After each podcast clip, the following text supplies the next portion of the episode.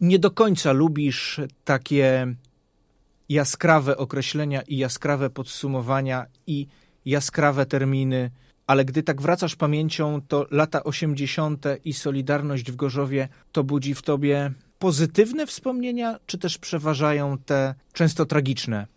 Absolutnie pozytywne. Ja chcę powiedzieć, że właściwie pierwszym takim momentem, kiedy wydawało mi się, że przejrzałem na oczy, to była wizyta Jana Pawła II w Polsce, chyba 78 rok, a powstanie Solidarności chyba mnie podniosło z klęczek.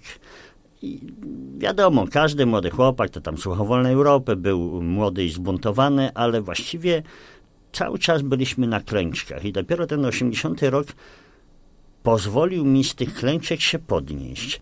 I tutaj może zabrzmi to trochę mm, nietypowo. Dopiero stan wojenny otworzył mi oczy. I dopiero stan wojenny pokazał, że to, co się dzieje w kraju, to ja na to zgody wyrazić nie mogę. Ja osobiście. I mimo tego, że to był bardzo trudny i bardzo czasami tragiczny okres, mówię o stanie wojennym i o następnych latach, to na pewno wspominam to jako, tak jak zapytałeś, jako coś fajnego, nie stan wojenny, żeby, żeby mnie dobrze zrozumieć, ale tamten okres, kształtowanie się świadomości, kształtowanie się kształtowanie odpowiedzialności za ludzi, których się wciągało do, do, do działalności podziemnej wtedy. Wspominam ten okres jako coś, coś fajnego, coś, coś, co we mnie przełamało pewien marazm. Wiele osób, z którymi rozmawia się na ten temat, e, wspominając lata 80., używa tych samych argumentów. Nie zgadzałem się z tym, co się dzieje, otworzyłem oczy, no ale jednak jest e, czasami daleka droga od bycia świadomym, a decyzją zróbmy coś, przeciwstawmy się, działajmy. No i znowu tutaj y, trochę na usta ciśnie się takie górnolotne stwierdzenie, że y, troszkę czym innym jest niezgoda y, wewnętrzna, a ewentualnie migracja wewnętrzna, co innego jest przejść do działania. Ja byłem na tyle w takiej dla mnie komfortowej sytuacji, że dla mnie wybór był jednoznaczny, gdyż po wprowadzeniu stanu wojennego wziąłem udział w trzydniowym strajku w Stilonie. To był największy zakład województwa lubuskiego. To był zakład, który zatrudniał około wtedy 10 tysięcy osób i te trzy dni, które przeżyłem na strajku, kiedy zobaczyłem różne reakcje ludzi, kiedy przeżyłem moment, gdy naszego przewodniczącego Komisji Zakładowej Stilonu wnoszono na rękach i śpiewano mu 100 lat, a za dwa dni pluto na niego i opuścił teren zakładu, idąc między szpalerem ludzi, którzy pluli na niego, dlatego że obiecał, że będzie ostatnim człowiekiem, który wyjdzie ze strajku, a na końcu powiedział, że właściwie przez takich jak wy to dobrze, że wprowadzono stan wojenny. I to był szok dla mnie, dla tych uczestników. To były trzy dni niesamowitej huśtawki nastrojów. I to wszystko pokazało mi, czy spowodowało, że ja już potem nie miałem wątpliwości, czy należy coś robić, czy należy się y, wycofać i do tej migracji wewnętrznej. Strajk w Stilonie rozpoczął się 14, czyli tak naprawdę na zajutrz po wprowadzeniu stanu wojennego. Ja pamiętam w rozmowie z Dariuszem Rymarem, dziś dyrektorem Archiwum Państwowego w Gorzowie, użyłem takiego sformułowania, że zorganizować strajk to była bardzo prosta rzecz. To była jedna chyba z najbardziej oczywistych rzeczy, które można było zrobić. Może i tak, ale z drugiej strony trzeba powiedzieć wyraźnie, że za sam udział w strajku prokurator, y, który miał wystąpienie przez y, radiowęzeł stilonowski, mówił o trzech latach pozbawienia wolności za sam udział w strajku. Natomiast za kierowanie bądź, bądź współkierowanie strajkiem co najmniej sześć lat. I wtedy reakcja ludzi, którzy zaczęli uciekać, z tego strajku, mówię o dużej grupie, y, która przestraszyła się konsekwencji, to, to, to można powiedzieć, że y, strajk może było łatwiej zorganizować, ale później utrzymać ten strajk i zdecydować się do końca brać udział w tym strajku, to, to, to już nie była taka łatwa decyzja. Chodziło mi o oczywistość w działaniu ludzi, którzy dochodzą do wniosku, że no, jakoś musimy zareagować. Chcę zapytać też o to, jak wspomniałeś, zagrożenie bardzo wysoką karą za organizację, czy też współudział w tych wydarzeniach strajkowych. Czy w momencie podejmowania decyzji zróbmy coś, zastrajkujmy, jednak chyba wiele osób nie miało tej świadomości, że mogą być tak surowe konsekwencje. Myślę, że ta świadomość była. Y, absolutnie była. Mówię, w pierwszym dniu strajku, czyli 14, przez radiowęzeł poleciało wystąpienie jednego z prokuratorów gorzowskich, nie znam nazwiska, który właśnie wyraźnie mówił, jakie są konsekwencje. Po drugie, to może zabrzmi, nawet trudno mi powiedzieć jak, ale myśmy nie chcę powiedzieć modliliśmy się, ale dla nas zbawieniem było, jeżeli wejdzie wojsko i nas wyprowadzi w kajdankach z terenu zakładu. Bardzo baliśmy się ZOMO i właśnie tej pacyfikacji siłowej. Ja tylko o jednym momencie, taki powiem, byłem na strajku właśnie z żoną, gdzieś trzecia, czwarta, może w pół do piątej nad ranem poszła taka informacja, że ZOMO wkracza na teren zakładu i żona mnie obudziła i mówi, Zbychu, ubieraj buty, uciekamy. No właśnie, takie, takie momenty gdzieś tam przywołują we mnie wzruszenie w dalszym ciągu, bo liczyliśmy się z możliwością, że mogą strzelać. Czyli ta świadomość nasza i tych uczestników strajku była, była. Myśmy sobie zdawali sprawę, że co nam grozi.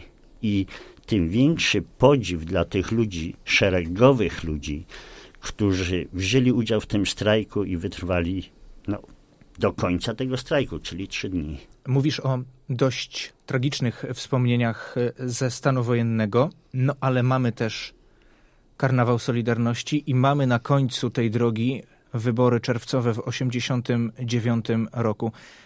Przed wyborami przeważała myśl, warto było ponieść często ogromną cenę by dojść do momentu wolnych wyborów? Absolutnie warto było. Zresztą ja się czasami zastanawiam i nie rozumiem ludzi, często nie rozumiem ludzi, którzy pytają, czy warto było. Ależ oczywiście, że warto było. No przecież znowu, żeby to nie zabrzmiało górnolotnie, a to może zapytać, czy warto było wywoływać kolejne powstania listopadowe, styczniowe, czy warto było y, konspirować pod y, zaborami, czy warto było y, stanąć w obronie w 1939 roku przed hitlerowcami, czy warto było wziąć udział w powstaniu warszawskim, czy warto było w w 70 roku, w 56, 70, 76 się sprzeciwić? Oczywiście, że warto było.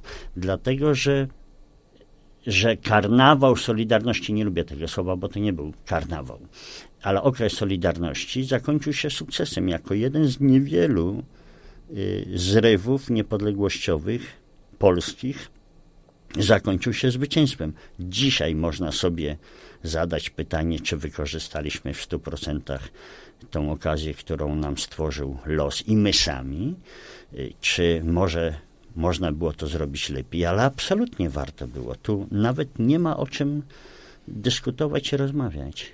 Mówisz o pytaniu, czy wykorzystaliśmy tę szansę. Niestety to chyba takie pytanie, na które nigdy nie dojdziemy do wspólnego porozumienia co do odpowiedzi. Tak, ale znowu zapytam tak. Czy powstańcy styczniowi, listopadowi i sytuacja, jaka nastąpiła po tych powstaniach, co była wykorzystana?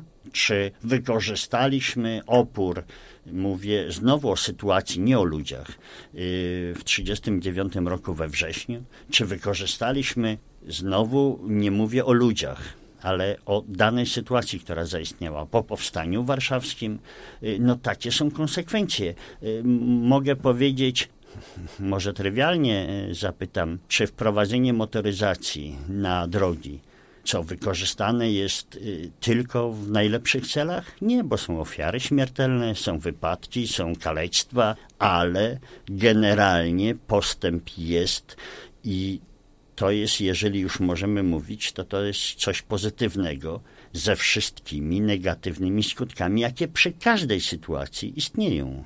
Wspomniałeś w tej opowieści o wielu, często szeregowych e, działaczach, jak to określiłeś, e, którym chwała za to, że wytrwali w tym strajku, bez względu na to, czy są to osoby dziś często bezimienne, czy też osoby, które są urzędnikami, politykami, poszły do biznesu, mówiąc kolokwialnie. Czy to wszystko ludzie, których nazywamy dziś bohaterami gorzowskiej Solidarności? Na pewno takim ludziom bezimiennym, którzy często z różnych powodów, ale często nie chcą o tym mówić, często nie chcą być na firmamencie, nie chcą się udzielać w mediach, które nie chcą być gwiazdami.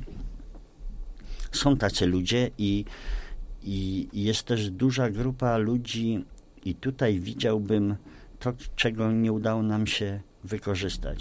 Jest bardzo duża grupa ludzi, którzy właśnie jeszcze za socjalizmu pracowali w zakładach pracy. Oni udawali, może przesadzę, udawano, że im się dobrze płaci, ale minimum jakieś socjalne było. Po rozpadnięciu się tej gospodarki nakazowo-centralnej, kiedy wiele zakładów nie wytrzymało próby czasu i wolnego rynku, ci ludzie znaleźli się na bruku. Ci ludzie często są nie tylko zapomniani, oni żyją w nędzy.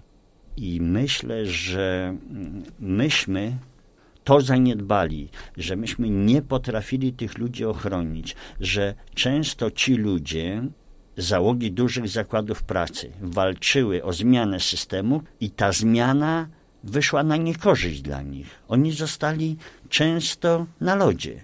I to jest to, co wydaje mi się najbardziej boli. To jest jak taki wyrzut sumienia, że myśmy nie potrafili tych ludzi uchronić przed skutkami tego, o co oni walczyli.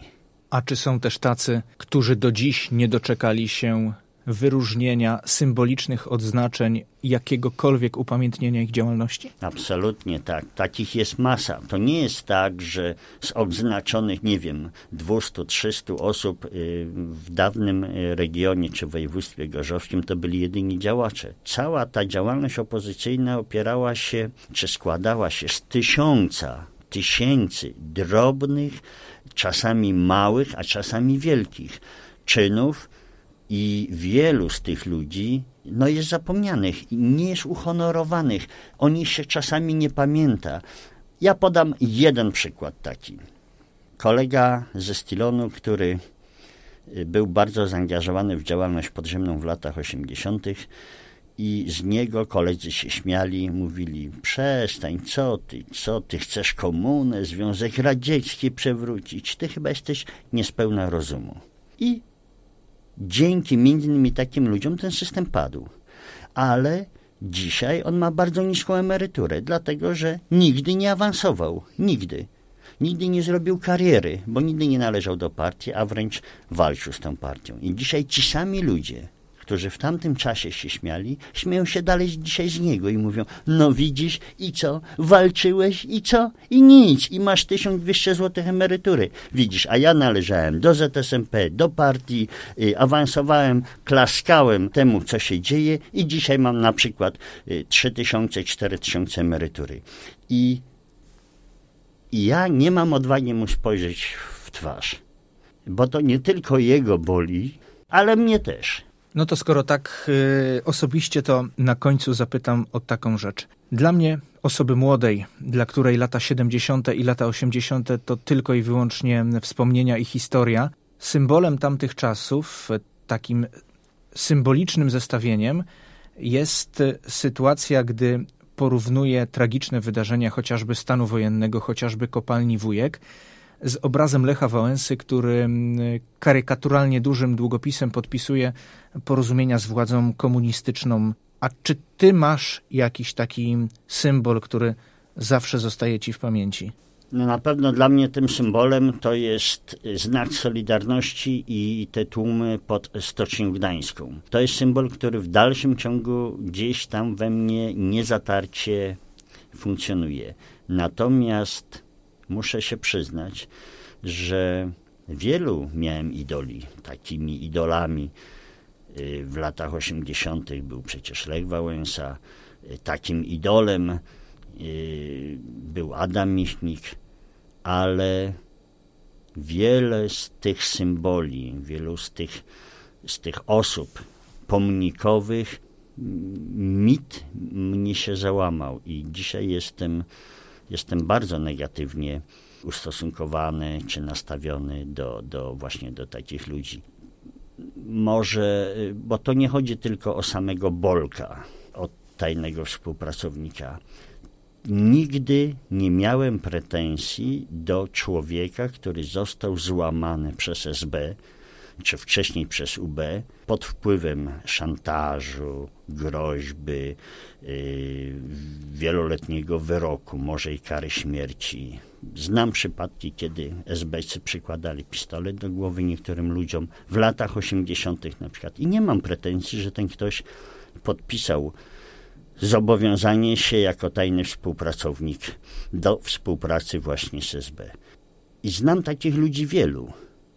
Natomiast mam pretensje do tych, którzy po 89 roku, kiedy już się to wszystko przewróciło, kiedy nie potrafili się przyznać, nie potrafili poprosić swoich kolegów nawet na, na, na, już nie mówię o konferencji prasowej, ale nawet do swojego grona postawić wódkę i powiedzieć, panowie, no, no złamali mnie, no, no okazałem się wtedy słaby, ale dzisiaj przyznaję się i oddaję się do waszej dyspozycji. Czy uznajecie, że mogę dalej pełnić rolę czy funkcję osoby publicznej, na przykład startować na radnego, nie wiem, zabierać gdzieś głos, czy raczej powinienem się wycofać? Przepraszam. I tego mi brakuje. I im więcej dokumentów wychodzi z IPN-u i nie tylko z IPN-u, i wskazuje się, z tych dokumentów wynika, że ten czy tamten był tajnym współpracownikiem, to pierwsza reakcja jest, ale nieprawda, gdzie tam? Później się okazuje, jak wychodzą kolejne dokumenty, no, no coś podpisałem, ale nie wiem co. Potem znowu, nie, nie, no może i podpisałem, ale na pewno nie, nie szkodziłem innemu człowiekowi. A już na końcu mówią, ale na pewno pieniędzy nie brałem. A znam takie przypadki, gdzie wyszły dokumenty własnoręczne potwierdzenia wpłat od człowieka, który absolutnie się zapierał, że on nigdy, że absolutnie, a okazuje się, że brał pieniądze. Dlatego mówię, nie potępiam ludzi, którzy się załamali w czasie śledztwa. Natomiast potępiam ludzi tych, którzy nie potrafili się do tego przyznać po 1989 roku. Michał Boni potrzebował ilu? 25 lat, żeby się przyznać, że był tajnym współpracownikiem? Lech Wałęsa do dzisiaj się nie przyznaje. Ja nie przesądzam, czy był, czy nie był, ale większość dokumentów wskazuje jednak, że podpisał. No przecież trzeba się przyznać. Powiedzieć tak, niestety, złamali mnie, zastraszyli, przystawili mi pistolet do głowy. Powiedzieli, że nie wiem, że zginie y, syn, córka, żona ulegnie wypadkowi. Tylko trzeba mieć trochę cywilnej odwagi wtedy. A często tym osobom, które które kiedyś uważałem za symbole swoje, za swoich idoli, nie dorosło do roli idola. Zbigniew Bodnar, dziękuję za te wspomnienia.